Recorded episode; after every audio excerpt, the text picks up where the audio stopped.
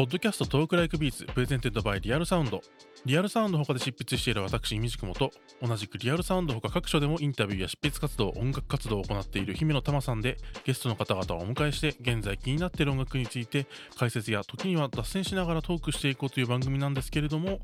えー、姫乃さんがしばらく休養中のためゲスト MC として Talk Like Beats 第8回ゲストのスカートの澤部渉さんにお越しいただいております。はいどうもスカートの澤部渉です。よろしくお願いします。はいまあ前編からあの非常に心強いアシストをいただいてゲスト MC やっぱ最高だなっていうまあタマさん。いやなんかタマさんいないと本当にあの僕心細くてもう折れそうになるのであの心強いゲストの方に毎回いただ来ていただいていてありがたいんですがそして姫野さんもね、はい、相当手だれですからね。はい。でそれでゲストには前回に引き続きホームカミングスの福富祐樹さんをお迎えしております。よろしくお願いします。よろしくお願いします。はい、で中編では、えー、メジャーデビューアルバム「ムービングデイズの制作とルーツに迫ると題してトークしていきたいと思います。はい、はい、で5月12日にリリースされたホームカミングスのメジャーデビューアルバムになります「ムービングデイズですけども、はい、今回はその中から3曲セレクトいただきましてその制作エピソードだったり、まあ、ルーツになったという作品まで、えー、ご紹介いただきたいと思っております。はい、でまず1曲目に選んでいただいているのが「ムービングデイズパート2ですね。はいはい、こちらどんなポイントがある楽曲なんでしょうか？こちらが、まあ、あのアルバムを作るにあたって、はい、こうまあ、ケークスって楽曲とかもその前にあ、はい、制作の前からあったんですけどそのこのアルバム「モービング・デイズ」アルバムを作るにあたってこう一番最初の起点になった曲というか、はい、このまあ、どういうふうなアルバムを作ろうかなと思った時になんか今までやってないことかつホームカミングスっぽいものっていうことでキャロル・キングってすごいいいんじゃないかみたいな話に4人でなって、でまあラジオをすごい4人でやってるんですけど、そこでこう曲をいっぱいかけるんですけどそれぞれ、なんかそこでもなんかそういうキャロル・キング的なこうサウンドみたいなのがこう最近多いなみたいな感じになって、あじゃあこれをやってみようよとか、まあ、今までこうギターバンド前としてたんですけど、なんかそこからもうちょっとこう新しく、まあ、例えばさんピアノ弾けるし、なんかやってみようよってなって、で、ムービングディズパート2って曲を作り始めたことが、こう、アルバムの全ての始まりになったんで、そういう意味でも選曲しました。はい、でキャロル・キングの、まあ、アルバムも一緒に「ムービーデイズパート2」と合わせて紹介していただいていてキャロル・キングの「ライムズディーゼンズ」っていう、はい、72年のアルバムですね。これがやっぱり一番インスピレーションになったアルバムっていうことなんでしょうか、そうですね。なんかいろんなつづれ折りとかもそうなんですけど、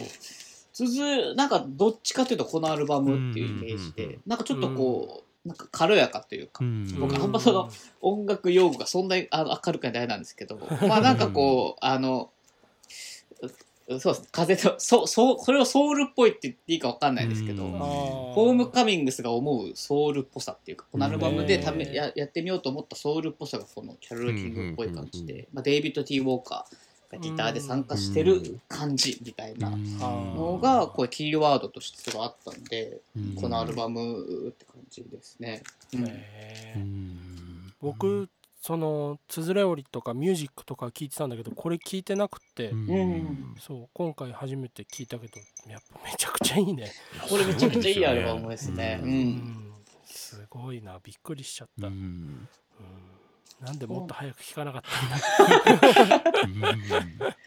これはすごいアルバムです。やっぱその3枚がすごい好きで、つづれをリミュージック、このアルバムっていうのがなんか一個この3部作じゃないですけど、なんかちょっとあるような気がしてて、で、どんどんどんどんこうサウンドがこう、ちょっとずつ変わっていくっていうか、そういう感じもすごい楽しくて、すごい好きですね。すごいで、あの、あの、Your Song is Good の JJ ジュンさんに、あの参加していただいてるんですけど、まあ、リファレンスとしてこう上げた曲の一つでもありますね。なんか特にこのフィーリングみたいなところってありますか？このアルバムの中で。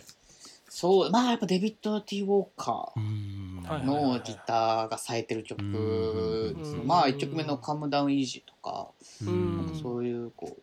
軽やかな。で一個あったのが「その人のセックスを笑うな」って映画で、あのフィッシュマンズの博士さんが、はい、あのサントラをやってるんですけどで劇中でなんかラジオとかでかかるなんかそのキャロル・キングっぽい曲があるんですよ。へー。多分それをその作っててあのキャロル・キングっぽい曲を作る、うん。作るっていう曲があってでなんかその曲とかもすごい意識しましたね。すごい細かいところから持ってきますね。そうですね。なんかそれ、まあやっぱ映画とかやっぱどうしてもうん映画とかから撮ってきがちな気がしますね。あそのじゅんさんが制作に入ってどう変わりました？もともともう曲をある程度作っちゃっていて、2020年の頭ぐらいには。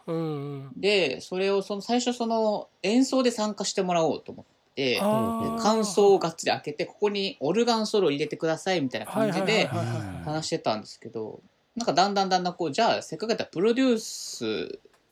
をじゅんさんにやってもらうのどうですか？うんみたいなのを、うん。角張リズムのうん。スタッフの方からおっしゃっていただいて、それは面白そうやなってことで、うん。なんかその一から作ったっていうよりかは、ある程度もうデモが出来上がっているところに、あじゅんさん、じゃあこれをよりあのよくしていただけるにはと、みたいな感じで作業を始めたって感じですね。だからコード感のちょっとした整理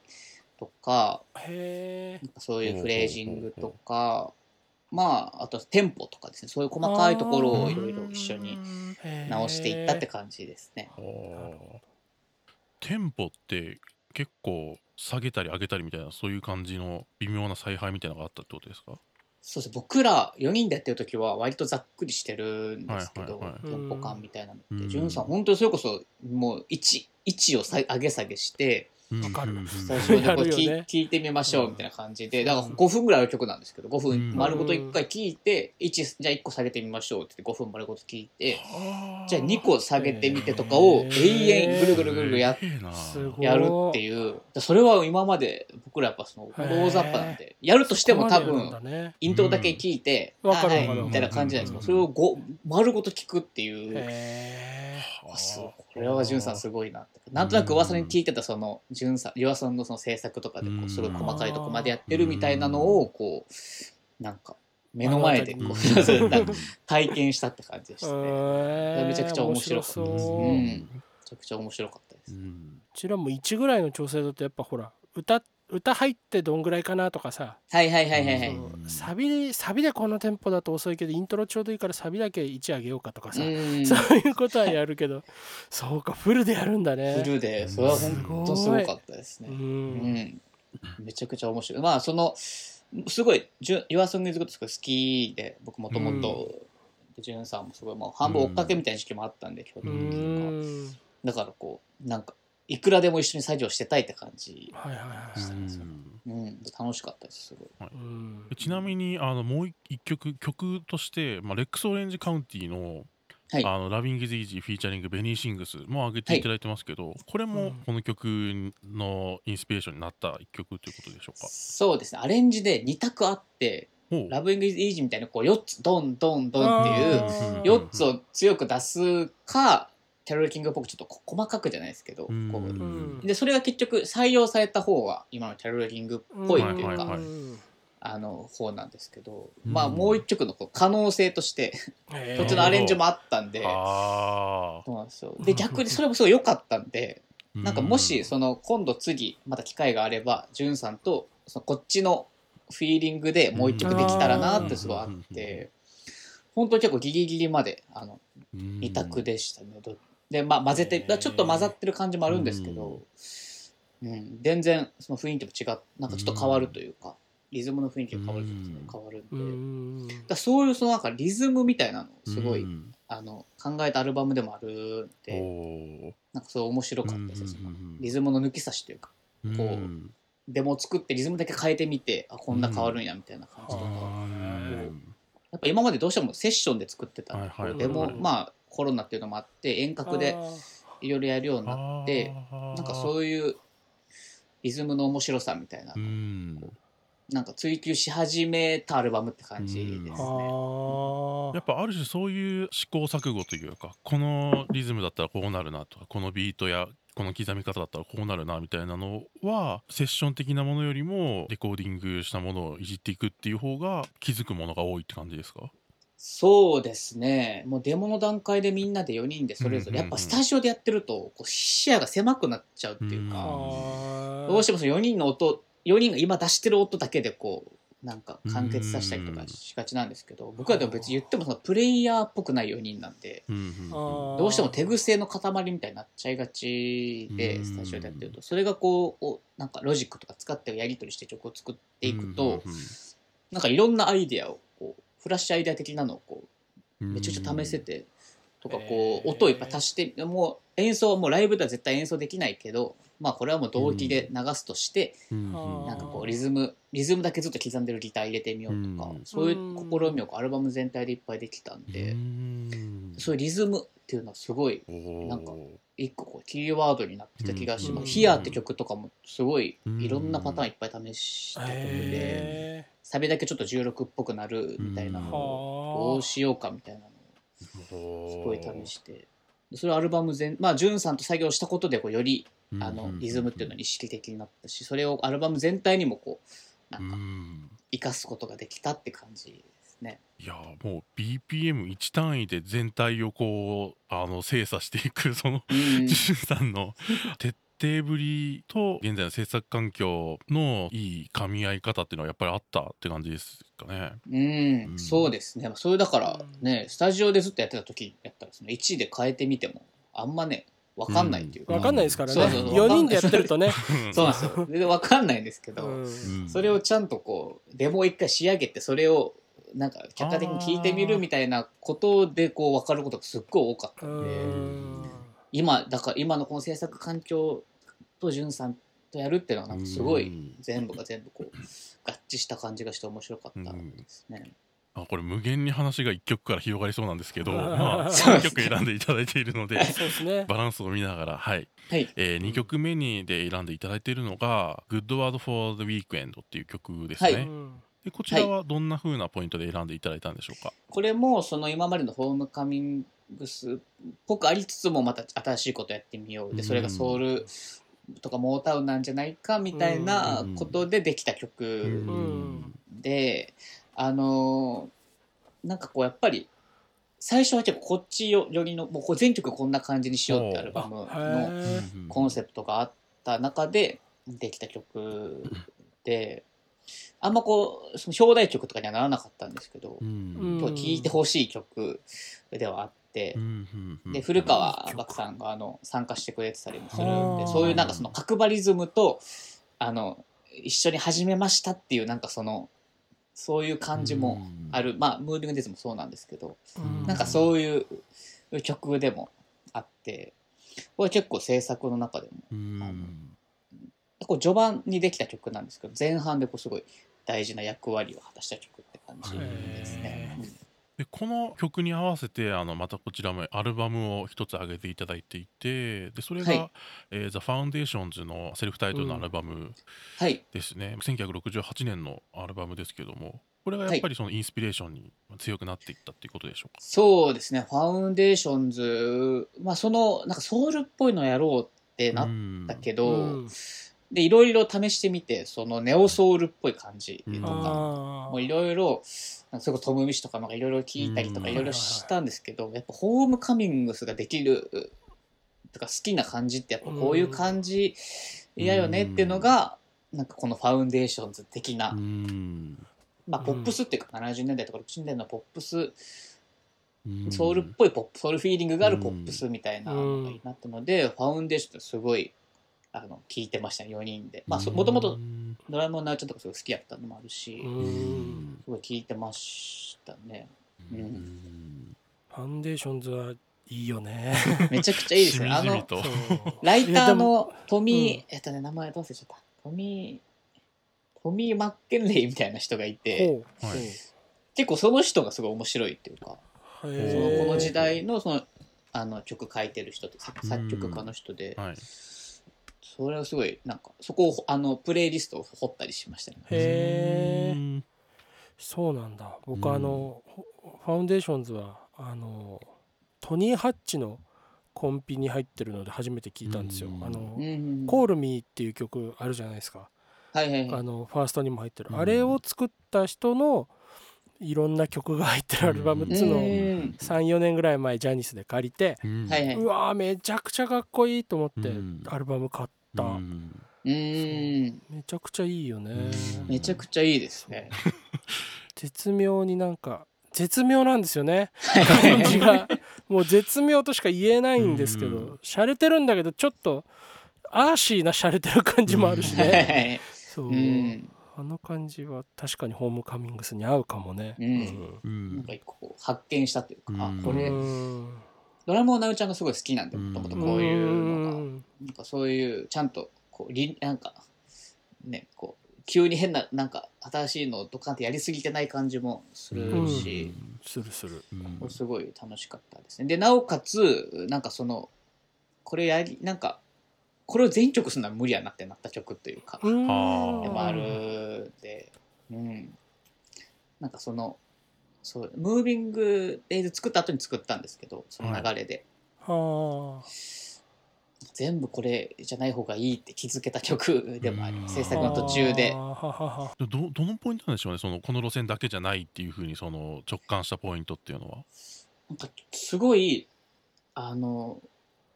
なんかはバリエーションがこう出し出しづらい。このこのリファレンスでいろんな曲をやろうってなった時に結構こう「まあ、ホエールリビング」ってアルバムのなんか反省点としてちょっとこう、あのトーンが統一しすぎてたっていうか感じがすごいあったんで。なんかそこをもうちょっとカラフルなものにしたくて、うん、でカラフルなものとしてキャロル・キングみたいな感じで思ってたんですけど、うん、なんかそっちにこう行き過ぎるような気がして、うん、これはこれですごいいいから、ちょっとレコーディングの前半はじゃあこういう曲を取って後半をちょっとまた考えましょうっていうか、まあ、ちょちょうど前半後半で割と2か月ぐらい空いてたんで前半にこういう曲をバーって一気にやっちゃって、で後半で後半にまたちょっと考えますっていう、なんかその、なんかそういうきっかけになった曲でもありますね。なんかやっぱ今回のアルバムって畳代さんの歌い方が結構そのこれまでから変わった感じがすごいあって、で、うん、アルバム頭から聴いてて思ったんですけど特にこの「 Good Word for the Weekend」を聴いた時になんか声の存在感の感じとかがサウンドの傾向が変わったから浮き出てきたのもあるのかなと思ったんですけどやっぱりそのボーカルのスタイルも結構変わってんのかなと思って。そうですね、はい、えっとまあこうもともと最初すごい高い声でインディーポップを歌って英語で歌ってたんですけど、だんだんだんだんこう声のトーンを低くしていくというか、うん。その英語の曲の時期でも全然最初と最後で全然違うんですけど、でホイールリビングガンの時にはちょっとこうあのしっとりとした歌い方っていうか、トーンとした歌い方をしててでケイクスが多分それの一番、あのもっともというか本当こう男性の曲っぽく歌いたいって思ってたみたいで、それがすごいああんま多分自分の多分高い声があんま好きじゃないみたいなで低いトーンで歌おう歌おうっていう意識で多分もう、うん、曲もその曲のキーとかもあの自分でその考えて作ってたんですけど、それからもう一個ちょっとやっぱりちゃんとこう、ポップスっぽくちゃんとしたいっていう思いがあって畳野さんの中でもうちょっとこうトーンを上げるというか。明るくもうちょっとこうキーもちょっと上げ目でっていうのがあったんで多分そういうのでまた歌い方もどんどん変わっていってると思いますね。ちなみにこの曲にももう一つあのリファレンスというかまあ上げていただいてるものがあってそれがバージン・スーサイズのサウンドトラックですか、はい、これ結構ファンデーションズと並ぶのかみたいな感じが若干はいはい無きにしもあらずって感じなんですけど。その60年代70年代の、まあ、名曲のコンピみたいな感じでも聴けるアルバム。でこれは本当ずっと昔からすごい好きで4人とも、うん、いつかこんなアルバムを作りたいなみたいな話はずっとしてて。でそれがまあムービング最初の「ムービング・デイズ」のこのなんか着想じゃないですけどアルバム全体としてバージン・スーサイズみたいななサントラみたいなアルバムにしよう、まあ、それでまあキャロル・キングとかそういうこう60年代70年代のポップスみたいなのを作っていこうっていう最初のこうなんか思い描いてたのがあったんでで結果としてなんかそうちょっとそれを1枚丸ごとやるのはちょっと難しいから変えようってなったんですけど、改めて聞き返すとバージン・スーサイズのサウンドトラックもあのエールの作ったこう、打ち込みっぽいあのまあ、あのスコアみたいなのも挟まってたりして、なんかこうそういう意味ではすごいなんか結果としてちょっとこう近いものがあるものになってるなっていう感じがすごいしたんで、うん、なんか一枚選んでみました。あ。でちなみにあのバージン・スーサイドあのソフィア・コッポラの映画の方ですよね。はい、ソフィア・コッポラの。はい、はい。ソフィア・コップラのそのポップミュージックの時代感の選び方とかってすごいやっぱりうまい映画監督ですよね。バージン・スーサイドも含めて、ね、マリー・アントワネットのポストパンク使いとかもすごかったですけど。はいはい。なんかすごい。ウェス・アンダーソンって割と最初の3作、うん、ウェス・アンダーソンの監督の映画のサントラもすごい好きなんですけど、はい、割とウェス・アンダーソンってこうなんか年代を別にこうチェンジしていかないっていうか、うん、ずっとこう、まあ、ニコとかそういう60年代70年代のこう曲みたいなのずっと使ってるんですけど、まあ、そういう感じも好きやけどソフィア・コッポラはこう作品ごとで変わっていくのがすごく面白いなと思ってて、ロスト・イン・トランスレーションとかはもうちょっとシューゲーザーとかそういう感じとかあって、なんかその感じすごい好きですね。なるほど。じゃあまあ次3曲目お話伺いたいんですけどはい、で3曲目っていうのが、まあ、厳密には2曲なんですけど、まあ、アルバムの中で2曲並んでいる「タイニーキッチン」という曲と、えーまあ、その次にある「ペットミルク」という曲を合わせてあげていただいております。はい、はい、これは後半に作った曲で、はい、ちょっとソウルそういうキャロル・キング的な方向で全部いくんじゃなくしようってなった段階で、じゃあどうしようってなった時にそのちょうど、ね、あのこれちょっとあの、言い忘れ、あの、このアンケートに書き忘れてたんですけど、うん、あの、ベースのほなちゃんが BTS にすごいハマってて、BTS に？にで、それがこう、あの、ひろ広がっていって、その4人ともすごい好きになったんですよ。でちょうど BTS の B ってアルバムが出て、はいはいはい、11月ぐらいそれがもう最高で、はいはいはい。じゃあ B をやりたいな。そうなんですか。そうなんですよ。B をやろうってなって、うん、でこれ「タイリーキッチン」と「ペットミルク」なんですけど、うん、もう一曲その「ブランケットタウンブルース」って曲があって、はい、その3曲がこうつながってるっていうイメージなんですけど、うん、そういうちょっとこうあの打ち込みっぽいものと自分たちらしさみたいなのをこうあの合わせていこうっていうか、自分たちができるそういう打ち込みとかそれがまあネオソウルとかを参考にもしたんですけど結果として。なんかそういうなんか映画のサントラとかもすごい好きで、はい、ろいろなんか打ち込みとかもなんか打ち込みとかが入ってるのスコアがすごい好きっていうのもあるんでん。なんかそういうこう自分たちが聴いてるものと自分たちが演奏するものっていうのをこうなんかやっと合わせられた感じがする曲で「タイニー・キッチン」って曲はすごいまあ畳野さんのピアノの弾き語りに打ち込みのビートが乗ってるって曲なんですけど、うんはい、そのなんかビートを作るみたいなのもすごい楽しいっていうか、うあのこれはなるちゃんほなちゃんえっと畳野さんがデモで作ったものをあのドラムをなるちゃんがまた打ち込みし直すみたいな作業があって、はい、なんかそういう結構今回のアルバムリズムっていうのを割と考え出したアルバムなんでそういう意味でも打ち込みのリズムをその演奏だけじゃなくその打ち込みでやるっていうのでこう一個キーになった曲たちやなって気はすごいしますね。いや今 BTS の B の話でちょっと今ビビりましたけど。あそうかそうかっていう BTS の B がめちゃくちゃ最高でだいぶそうですね。やられます、ね、なんかあの BTS は「ダイナマイトが」あの、まあ、ビルボードの1位取る快挙を成し遂げた後のアルバム、うん、まあ、最初のアルバムなんだった割にはすごくこう力の抜けたポップアクトですみたいな打ち出し方っていうよりはもうちょっとこうある種の親密さもちょっと漂わせつつ作ってあるようなアルバムでまあ確かにあの、まあ、最後のラストの方にやっぱり「ダイナマイト」がかかるとぶち上がるっていうアルバムではあるんですけど ブラストラックスがビートを提供してたりとかして、なるほど、そこがつながってくるかっていうのはちょっと発見なんかまあそれこそレックス・オレンジ・カンティとか、はいはいまあ、ピーター・コットン・テールとか、うんうんうんチャンス・ラッパーとかすごい好きで4人ともなんかそういうとことこう BTS ってこうなんか、まあ、ビートアルバムがすごいなんか合致してるっていうか、そのままこう流れで聴ける感じがすごいあってすごいめちゃくちゃ聴きましたね4人澤部さん BTS とかって聞きます？僕ねとりあえずダイナマイトの7インチ出た時に買ってまだ開けてないですね。あでもダイナマイトは、はい、絶対好きだろうなとは思ってます、ただほらあのみんな好きになっちゃったからどうしようかなっていう感じ。まあ確かにそうなんですよね。やっぱりこうねあのー、なんていうんですか？本当にサブカルの悪い癖ですけど。なんかこうの乗り損ねるとずっと居心地が悪いっていう悪いところが今出てますね。乗るタイミングを間違えたなともっともっと届いた途端に針を下ろしときゃよかったなと思ってます、ね、それでも今年入ってからなんでそれでもだいぶ置いてけぼり食らってただろうな。うん、うん。ちなみにこの選曲に合わせてあのまたアルバムを1枚選んでいただいているのがこれはマック・ミラーのサークルズですね。去年出た、はい、そうですね、はい、去年出たアルバムで本当に去年一番聴いたぐらいのレコードなんですけど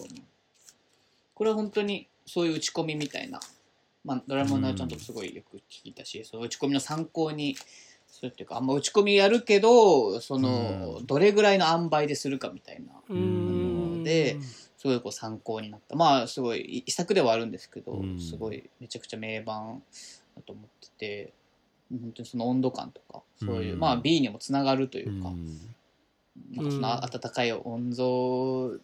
ででもヒップホップで打ち込みでみたいな、で歌がちゃんとあるっていうのはすごい、まあ、アルバム全体でもそうですけどすごい影響を受けたアルバムって感じですね。うん。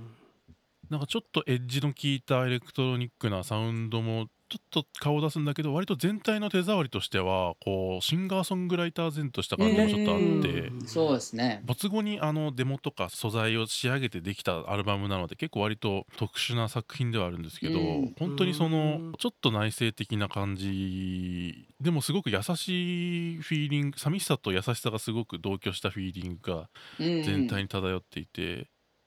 それがこう現代的な打ち込みとか、まあ、スタジオプロダクションスタジオテクニックみたいなので仕上げられているっていう意味で没後の作品ということで複雑な思いもありつつ、あのしみるあれいい曲だこれなんだっけってシャザムしたらマック・ミラーサークルであそうだったみたいな、はい、っていうことが何度かあって、まあ曲覚えろよって話なんですけど。シャザムしてはあサークルズだったって、すごいいいアルバムです。あと、ジョン・ブライオンがやってて、うん、そうなんですよ、ね、あのあの、レディー・バードとかのサントラとかもすごい好きで、うん、なんかそういうちょっと映画的な、映画ともこうちょっとつながってるっていうのもあって、すごい好きなアルバムですね。僕はこのマック・ミラーを全く聞いてなかったんですよ。でその今回言われて聞いたけどこれもいいですね。うんそう。えだから今の話であ亡くなった方なんだって知ったぐらいです 僕は。いや、うん、アルバムの佇まいとかがなんかこう自立してる感じがちゃんとあってこう没後にあのなんとか仕上げたみたいな感じじゃないっていうのもあってはいはいはいはいあのフラットにこれだけパッて聞いたらわすごいいいって思ってなんかアーティストのシーンみたいなサブストーリーみたいなのってあんまりこうそこまであの匂わせたりしないところもあるかなと思いますね。そうですね。全然なんかこうほらあるじゃないですか。デモからボーカルだけ抜き出して。とかね。なんかそういう感じは全くしなかったんで。えこの人死んでんの？って本当に今 静かな衝撃を 受けています。いやうん、だから多分割とこうある程度の素材は取りためた段階でちょっとあの修正されてしまったのでっていうこともあったと思うんですけど。うん、ね、なんか、まあ、サークルズと、まあ、同時期に制作されてたと言われるスイミングと比べても、はいはい、やっぱりこうちょっと時代っていうかまあなんちょっと12年ぐらいのその時間を経てリリースされたことで、スイミングの時のもうちょっとこうヒップホップ寄りなそのビートの比重が高かったのが、こっちはもうちょっとそのヒップホップっていうよりはまあ R&B であったりとか、まあ、もうちょっとインディーポップ的なフィーリングの強い感じで。だからもしかしたらこれだけ聞いてラッパーのアルバムっていうふうに思う人はそこまでいないかもしれないですね。うんそうですね。そう思いましたもん。うんそうだからジャンルにラップって書いてあって。え？っと ヒップホップラップって書いてあったのかな。あこうそうかこういうことがやっぱ起きてたんだなっていうのは思いましたね。ねまあ、マック・ミラーは結構昔からちょっとちょっとインディーっぽいとこがすごいあって「キッズ」っていう映画をすごいアルバム丸ごとこうで体現したりとかそういうインディーポップ的に聴けるあれ曲とかもいっぱいあったんで、まあ、元からすごい好きだったんですけど、このアルバムがやっぱり一番遺作とかを関係なくすごいめちゃくちゃ、アルバムが一番すごい好きですね。その Circles に加えてまたもう一枚別のアルバムを上げていただいていて「君と僕の虹色の世界」のサウンドトラックはい。ですね。これですね。You and Everyone We Know、これミランダ・ジュライですけど、僕すごい好きな作家、まあその短編小説とか、まあ、まあ、長編もあるんですけど、その小説とかを書く人でもありながら、こうあの映像作家でもあるっていうすごい人で、このそのあサントラが、まあ、1枚丸ごとこう打ち込みというか、マイケル・アンドリュースって人がやってる、まあ、スコアっぽいでそこにちょっとこうコーディチョスナットとかがこう入るって感じなんですけどそのなんかこの打ち込み感っていうかこれこれっていうこの映画のスコアの電子音でアンビエントまでいかんけどみたいなその感じをすごい4人で意識しましたね。それがこう「ペットミルク」って曲にすごいつながってるっていうか、なんか劇版っぽいものをすごい好きなんで4人とも。でそれを今回ちょっとあの打ち込みっぽい劇版みたいな感じで、どういうところを目指そうかっていうのですごい聴いたレコードですね。なんかもうタイニーキッチンがすごくシンプルなその、まあ、弾き語りとビートの優しい感じのフィーリングでそれもそれでこうメリハリというか意外な展開っていう感じまあその流れの中であこうモードが変わったなっていうところもあるんですけどやっぱりこのペットミルクがさらにそこに続くことで、あここにこういう風景にたどり着くんだみたいなものをすごく感じる、まあ、短めの曲ではあるんですけどすごくこうこれが入っていることでこうアルバム全体の意味というか聞こえ方が変わってくるような感じのさりげなく重要な曲だなっていうふうにちょっと思いますね。そうですね。アルバムたらしめてる感じはしますよね。そうですね。うん。それはやっぱまあ前作から前作もインストの曲があったんですけど、それはなんかどうしてもやっぱ僕たちがアルバム作るってなるとなんかそうしたくなる、まあ癖かわかんないですけど、それはありますね。なんかぼーっとなんか流し聴いてたりするわけじゃないですか、こうアルバムをあの日常の中で。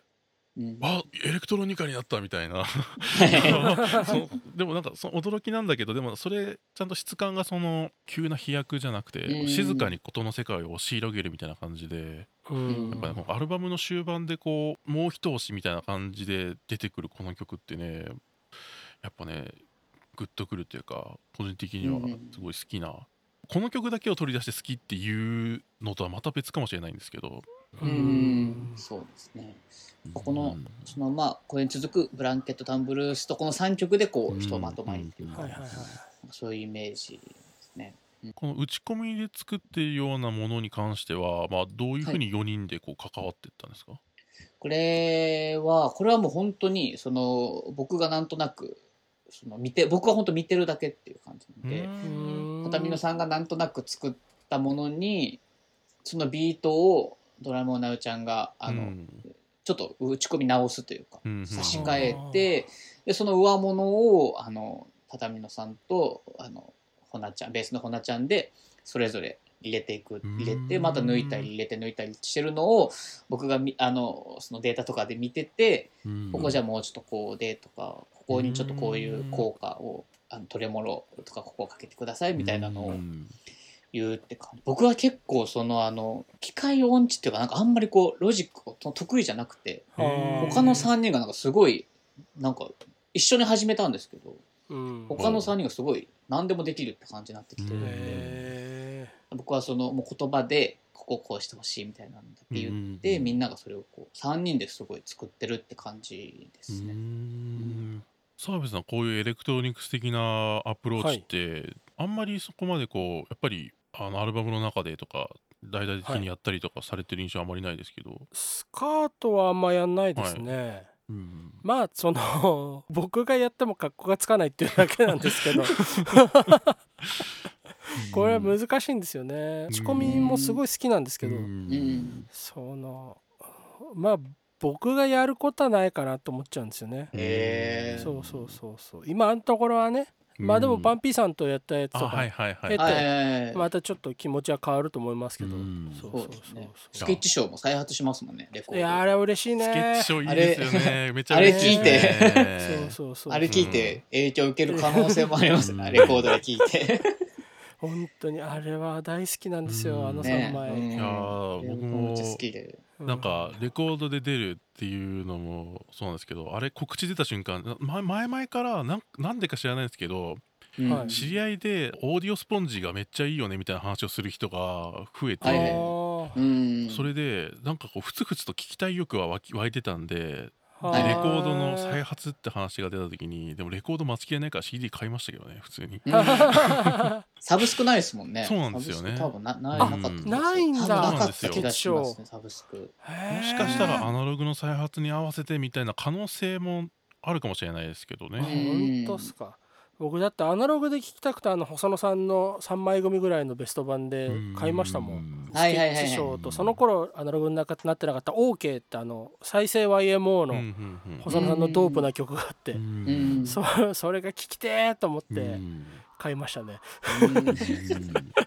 ら嬉しい。うん。だからそう聞くのはねあのエエレクトロ、まあ、好きなんですけど、うん。はいはいはい。なんか僕は多分なんだろうなその自分のデモとかではやるんだけど、うん。なんか外に出すとなるとなんかね違うんじゃないかなって気がしちゃうんですよ、え。でもホームカミングスがそういうことやるのも意外だったしね。ーうん。意外っちゃ意外っていう感じ。まあそうですねもうバンド前としたバンドだったうんはいはいはい。じゃない、そうそうそうそう。うん。